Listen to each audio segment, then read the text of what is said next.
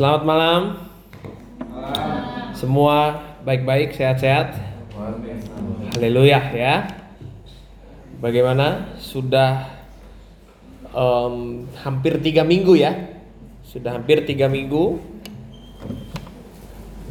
Kok yang di depan saya nggak ada yang kelihatan tambah kurus? Kayaknya beberapa malah tambah gemuk itu dia. Haleluya. Oke. Em, kita belajar firman Tuhan. Baik. Em, kita akan mengulangi beberapa hal, merenungkan beberapa hal. Em, kita akan terus mengulangi bahwa em, goncangan selalu punya tujuan untuk memurnikan setiap kita. Sama-sama bilang memurnikan. Sama-sama bilang pemurnian. Jadi jangan sampai kita gagal melihat apa yang lagi menjadi suara Tuhan mau berbicara buat kita. Karena kitab Ibrani berkata bahwa suara Tuhan datang menggoncangkan. Berarti situasi ini adalah Tuhan lagi mau berbicara kepada kita. Makanya dalam situasi-situasi ini pasang telinga baik-baik, punya hati yang mau mendengar, mendengar Tuhan mau bicara apa buat kita.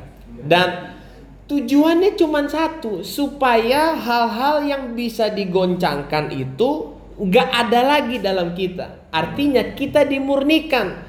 Yang tersisa dalam kita tinggal hal-hal yang tidak tergoncangkan. Oke, nah Galatia 6 ayat yang ke-11 coba kita mau lihat dulu. Uh, beberapa hari yang lalu kita ada sempat bahas ini. Lihatlah bagaimana besarnya huruf-huruf yang kutulis kepadamu dengan tanganku sendiri. Paulus menuliskan sebuah pesan kepada jemaat di Galatia. Dikatakan bahkan besarnya huruf-huruf berarti pesannya sangat penting. Setuju? Ya, ayat 12 dikatakan mereka yang secara lahiriah suka menonjolkan diri, merekalah yang berusaha memaksa kamu untuk bersunat hanya dengan maksud supaya mereka tidak dianiaya karena salib Kristus. Nah, em, sama-sama bilang gini, lahiriah. Sama-sama bilang maksud. Hari ini kita mau kembali mengulangi bahwa Paulus kasih sebuah peringatan, Paulus kasih sebuah pesan bahwa berhati-hatilah sama orang-orang yang cuman lahiriah dan sama orang yang punya maksud. Makanya pemurnian adalah untuk melihat di dalam kita apakah yang kita tonjolkan hari-hari ini? Apakah yang kita tonjolkan selama kehidupan kita ini. Jangan-jangan kita Kristen, kita pelayanan, kita rohaniawan, tapi ternyata itu semua kita bilang cuman hal-hal yang lahiriah. Bahkan tanpa kita sadari ada maksud-maksud yang kita nggak bisa sadari. Makanya hari-hari ini adalah hari pemurnian buat kita. Betul ya? Nah, Coba kita lihat lagi ayat yang lain. 2 Timotius 3 ayat yang kelima. 2 Timotius 3 ayat yang kelima. Kalau yang di Galatia tadi Paulus kasih peringatan. Ada orang-orang yang memegahkan yang lahiriahnya. Jadi kemegahan mereka tuh yang lahiriah, bukan yang ada di dalamnya mereka. Ingat sekali lagi, yang di dalam kita jauh lebih penting daripada apa yang tersedia di luar kita. Amin. Itu yang harus lebih muncul, itu yang harus lebih kelihatan, itu yang harus lebih terasa. Siapa yang di dalam kita? Kristus di dalam kita. Kerajaan Allah yang gak tergoncangkan. Amin. Jadi kita kita nggak boleh terjebak pada hal-hal yang lahiriah. Amin. Bahwa waktu kita berkata aku orang Kristen, aku anak Tuhan, maka nggak boleh yang muncul dari kita gerejamu di mana, jemaatnya berapa, kamu pelayanannya ke mana aja, fasilitasnya apa, bukan itu, tapi Yesus yang terlihat di dalam kita. Haleluya ya. Makanya 2 Timotius 3 ayat yang kelima berkata begini. Secara lahiriah. Diulang lagi kan? Mereka menjalankan ibadah mereka. Tetapi pada hakikatnya mereka memungkiri kekuatan ibadah. Sama-sama bilang ibadah. Nah, ini yang hari ini kita mau coba sama-sama renungkan, pelajari bahwa jangan sampai ibadah kita pun ibadah yang lahiriah. Karena Alkitab tulis secara lahiriah mereka menjalankan ibadah mereka. Berarti ada orang-orang yang ibadah tapi ibadahnya cuman lahiriah kan? Dia enggak enggak enggak menemukan kekuatan ibadah itu. Percayalah ibadah itu punya kekuatan. Ada kekuatan dalam ibadah. Amin. Nah, ini yang harus kita temukan kan. Ibadah yang kayak gimana? Ibadah yang seperti apa? Apakah ibadah yang di dalam gedung gereja atau ibadah yang di dalam rumah seperti ini atau yang online seperti yang sekarang lagi marah? Ibadah apa? Nah, um, mereka ini siapa? Mereka ini itu ayat ke satu dan kedua memberi penjelasan sama kita. Ketahuilah bahwa pada hari-hari terakhir akan datang masa yang sukar. Ini yang tambahan yang saya sangat jadi percaya. Satu hal hari-hari ini bahwa Tuhan Yesus sudah mau datang. Amin. Tanda-tanda sudah semakin jelas Tuhan Yesus pasti akan segera datang. Percayalah itu dia. Nah, Menjelang hari-hari terakhir akan datang masa yang sukar. Ayat kedua dikatakan manusia akan mencintai dirinya sendiri dan menjadi hamba hamba uang. Jadi orang-orang yang terikat pada dua hal ini itulah yang akan menggiring dan menyeret kita kepada hal-hal yang hanya lahiriah aja cinta diri sendiri dan menjadi hamba uang. Nah, kalau kita nggak dari sekarang banyak merenung, kalau kita nggak dari sekarang banyak terus memperhatikan kehidupan kita, Bapak, Ibu, Saudara, teman-teman, semua anak-anak semua bersiap-siaplah. Kita akan memasuki satu masa di mana kita seperti akan dipaksa buat dua hal ini. Mencintai diri sendiri jadi hamba uang. Betul nggak? Makanya situasinya sekarang aja social distancing physical distancing. Semua orang jadi menaruh curiga satu dengan yang lain.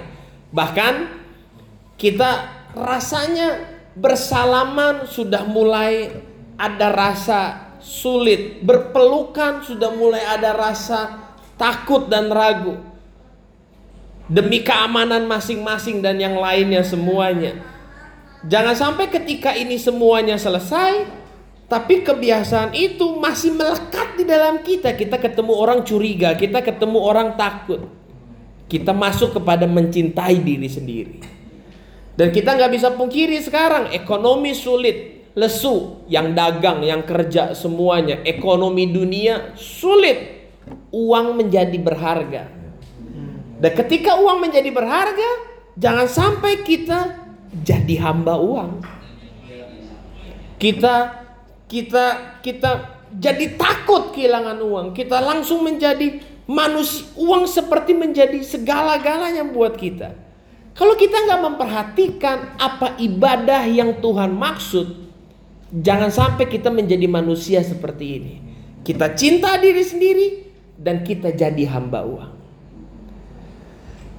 Bahkan kalau boleh kita mau berani jujur, ternyata selama ini atau jangan-jangan kita saat ini apa yang menjadi pusat kita mengalami kesulitan ini? Kebutuhan, keamanan, dirimu sendiri, ataukah hari-hari ini engkau betul-betul mencari kehendak Tuhan?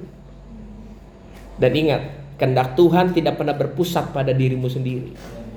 Kehendak Tuhan pusatnya adalah begini, dia pakai dirimu melakukan sesuatu buat sesamamu. Gak pernah buat dirimu sendiri. Kita bukannya mencobai, tidak. Kita ikuti semua anjuran yang pemerintah kasih. Tapi kita tahu hari-hari ini ini bukanlah waktunya untuk kita hidup bagi diri kita sendiri.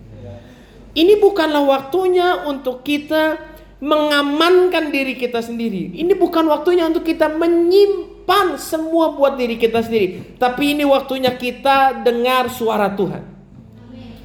Tahu suara Tuhan. Sudah masuk ketiga minggu ya.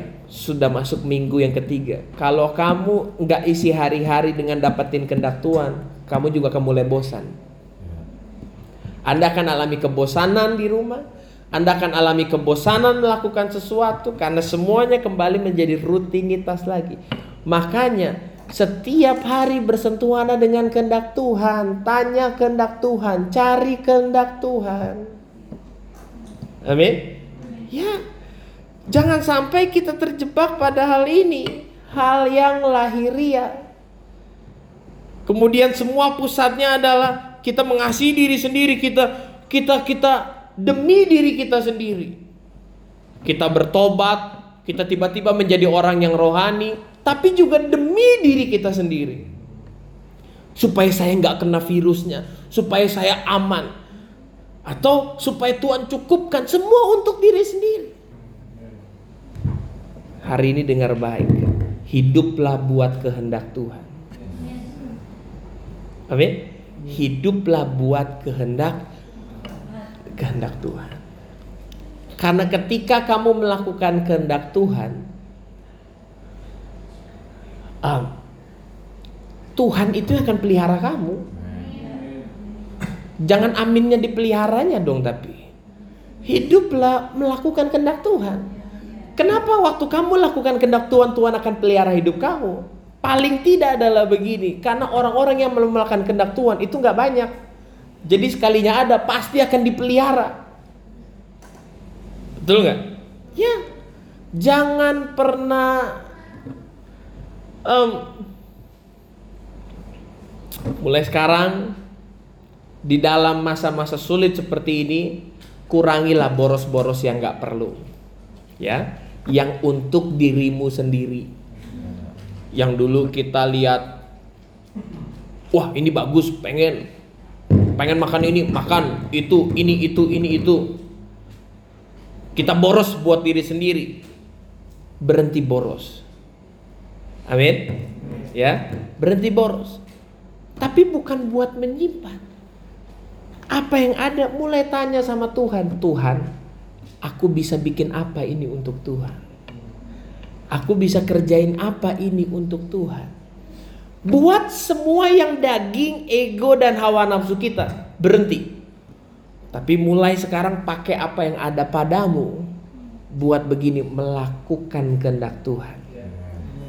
Amin. Karena saya percaya begini, kalau yang ada pada kita, kita rasa buat kita aja nggak akan cukup, buat diri kita sendiri aja nggak akan cukup, maka lebih baik kita pakai itu buat Tuhan maka dia yang akan memakai apa yang kita berikan itu untuk melakukan banyak perkara yang lebih hebat lagi.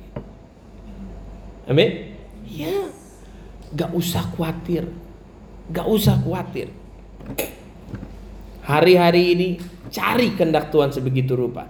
Nah, coba kita lihat satu ayat dalam satu Timotius pasal yang keempat ayat yang ke-8. 1 Timotius pasal yang keempat ayat yang ketujuh dulu kayaknya. Tetapi jauhilah tahayul dan dongeng nenek-nenek tua. Latihlah dirimu beribadah. Latihan badani terbatas gunanya, tetapi ibadah itu berguna dalam segala hal karena mengandung janji baik untuk hidup ini maupun untuk hidup yang akan datang. Sama-sama bilang beribadah. Um, latihlah dirimu beribadah. Nah, kata ibadah di sinilah yang harus menjadi latihan kita setiap hari. Makanya saya mempercayai begini, ketika ketika kita terkunci dalam keadaan ini, maka kita mulai melakukan sebuah kebiasaan-kebiasaan baru dalam kehidupan kita. Betul nggak? Anda seperti ditarik dari kebiasaan lama Anda masuk ke dalam satu tempat di mana di tempat itulah Anda harus bangun kebiasaan baru. Dan dalam situasi mencekam ini, maka semua orang punya kebiasaan baru. Kebiasaannya apa? Cari Tuhan. Betul nggak? Baca Alkitab, berdoa, dengar khotbah, dengar lagu rohani, mendekatkan diri sama Tuhan. Nah, saya percaya bahwa begini, ketika kita berhasil membangun kebiasaan baru, maka Tuhan akan membawa perubahan dalam kehidupan kita. Amin. Karena nggak akan ada perubahan kalau nggak ada kebiasaan baru. Kebiasaan baru selalu membawa kita kepada perubahan. Amin. Bukan cuman pemurnian, tapi perubahan juga. Nah, Tuhan bilang begini, ada kebiasaan ibadah yang harus kita bangun. Ibadah itu apa? Ibadah itu ekspresi iman kita. Ekspresi iman di dalam segala hal, itulah ibadah. Jadi apa pun yang kamu lakukan, waktu kamu lakukan untuk mengekspresikan iman kamu, Tuhan bilang itu ibadah. Jadi nggak cuma terbungkus dalam kata-kata kebaktian. Ibadah lebih luas dari itu, ekspresi imanmu dalam segala hal. Makanya um, waktu kamu tidur dan tidur adalah ekspresi iman kamu, tidur juga ibadah. Kamu makan, makan juga adalah ekspresi iman kamu, makan adalah ibadah. Pokoknya semua yang kamu lakukan dan itu adalah bentuk ekspresi dari apa yang di dalam kamu, itu ibadah. Makanya artinya begini, waktu Tuhan bilang ibadah, Kata ibadah yang muncul dari satu Timotius itu pakai kata Yunani Eusebia. Eusebia itu punya arti hidup yang saleh. Sama saya bilang saleh. Kesalehan, cara hidup yang saleh itulah yang diambil menjadi kata ibadah. Apa artinya saleh? Saleh itu punya arti gini, godliness, yang artinya keserupaan dengan Tuhan. Maka itu kita pakai kata latihlah dirimu beribadah. Artinya kita bagi bilang latihlah dirimu untuk hidup setiap hari serupa dengan Tuhan. Supaya yang kelihatan dari kita Yesus. Amin. Yang kelihatan dari kita bukan lagi hal-hal yang lahiriah, tapi kerajaan Allah yang tidak tergoncangkan. Yesus yang sekarang muncul dan kelihatan. Selama ini kamu menyembah Tuhan di gereja tapi dalam goncangan seperti ini, apakah penyembahanmu masih bisa kelihatan atau enggak? Jangan sampai kita udah terbatas ke gereja, penyembahan juga hilang dari kita. Apa itu penyembahan? Lebih daripada sekedar kita nyanyi, kita bahasa roh, kita bermasmur. Penyembahan adalah Yesus kelihatan nggak dari diri kamu. Maka sekarang keluarga demi keluarga berkumpul di rumah. Kira-kira lihat suasana rumahmu. Justru karena berkumpul jadi makin harmonis apa makin ribut? Justru karena kumpul jadi makin kualitas atau makin rame berantakan? Ibadahmu di rumah bukan cari ini streaming mana ya, online mana yang saya tonton ya. Bukan, ibadahmu di rumah adalah jadilah Yesus di rumahmu. Yang anak, yang orang tua, yang suami, yang istri, bangun keluargamu dengan cara jadi Yesus di sana. Kasih lihat mereka kerajaan Allah yang tidak tergoncangkan bahwa situasi ini menggoncangkan tapi kerajaan Allah di dalam kita tidak tergoncangkan. Yang muncul Yesus lagi. Amin. Itulah ibadah kita. Melatih diri semakin hari semakin serupa dengan Yesus. Bukan gereja-gerejaan lagi. Bukan kebaktian-kebaktianan lagi. Bukan cuma nyanyi-nyanyi lagi. Tapi waktu-waktu ini akan memperlihatkan kemurnian yaitu adalah begini. Semua yang lahiriah digoncang. Ya. tapi dia akan memunculkan apa yang selama ini masuk dalam kamu. Apa yang selama ini hidup dalam kamu. Apa yang selama ini ada dalam kita. Orang-orang yang setiap hari membawa membawa Yesus dalam dia dan mengeluarkannya itu dari dirinya dia. Mereka nggak nggak terlalu tergoncang dengan nggak bisa ada kebaktian, nggak bisa datang ke dalam gedung gereja, karena mereka tahu setiap kali ketemu orang mereka harus kasih lihat Yesus sama orang itu. Itulah ibadah dan pelayanan mereka. Amin. Nah, coba lihat ayat yang pertamanya. 1 Timotius 4 ayat yang pertama. Tetapi roh dengan tegas mengatakan bahwa di waktu-waktu kemudian ada orang yang akan murtad lalu mengikuti roh-roh penyesat dan ajaran setan-setan oleh tipu daya pendusta-pendusta yang hati nuraninya memakai cap mereka. Ayat 3 dikatakan gini, mereka itu melarang orang kawin, melarang orang makan makanan yang diciptakan Allah, supaya dengan pengucapan syukur dimakan oleh orang yang percaya dan yang telah mengenal kebenaran. Artinya akan ada orang-orang yang mulai situasinya masih terkunci pada hal-hal yang lahiriah. Harus begini, harus begini, ini nggak boleh, itu nggak boleh dan yang lain semuanya. Padahal ayat yang keempat dikatakan begini. Karena semua yang diciptakan Allah itu baik dan suatu pun tidak ada yang haram jika diterima dengan ucapan syukur. Jadi hari-hari ini situasinya baik atau tidak baik itu bukan dari apa yang ada dan tidak ada, tapi apakah kamu menerimanya dengan ucapan syukur atau tidak. Jadi bukan lagi perjamuan kudus di rumah boleh atau enggak, um, kita kolektor transfer boleh atau enggak ini itu. Bukan itu lagi tapi kamu ngucap syukur atau enggak hari-hari ini? Kita ngurusin cara kebaktian cara kolektor cara ini cara itu kamu nggak ngucap syukur berarti kamu nggak nggak dapet apa yang sebetulnya Tuhan lagi mau kasih tahu buat kita karena buat Tuhan yang lahir yang nggak lagi penting tapi hatimu itu yang paling penting Kenapa sampai masa pemurnian ini kamu juga masih urus hal-hal yang lahiriah, tapi nggak urus yang paling penting? Amin semuanya. Termasuk izinkan saya mengingatkan kita semua anak-anakku tepat ini semuanya dan yang lain. Kita mempersiapkan memberkati orang lebih banyak dengan lebih baik dengan lebih bagus boleh, tapi jangan sampai kau kehilangan apa yang paling harus kau persiapkan hatimu itu yang paling akan mengimpartasi. Kalau bahkan sampai hal ini semua kira merusak hati lebih baik nggak usah. Maaf nih, kita persiapan selalu harus yang baik, yang terbaik.